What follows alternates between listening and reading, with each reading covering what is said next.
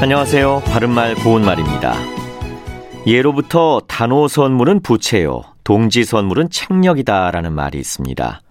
음력 5월 5일인 단호는 곧 여름이 시작됨을 의미하니 더위에 대비해서 부채를 준비하라는 뜻이 담겨 있는 것이죠.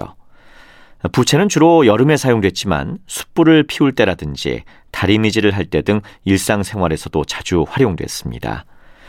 반면에 12월 하순에 있는 동지에는 책력을 선물한다는 것인데 책력이란 1년 동안의 월일, 해와 달의 운행, 월식과 일식, 절기, 특별한 기상 변동 따위를 날의 순서에 따라 적은 책입니다.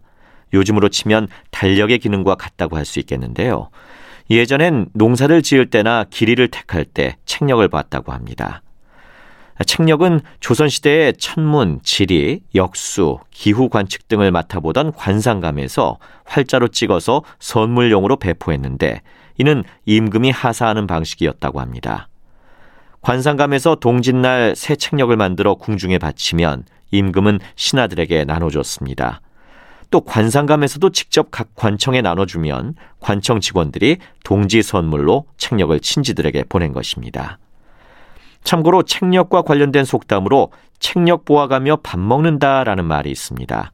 이것은 책력을 보아가며 좋은 날을 택해 밥을 먹는다는 뜻으로 살림이 매우 가난해서 끼니를 자주 굶는다는 말입니다.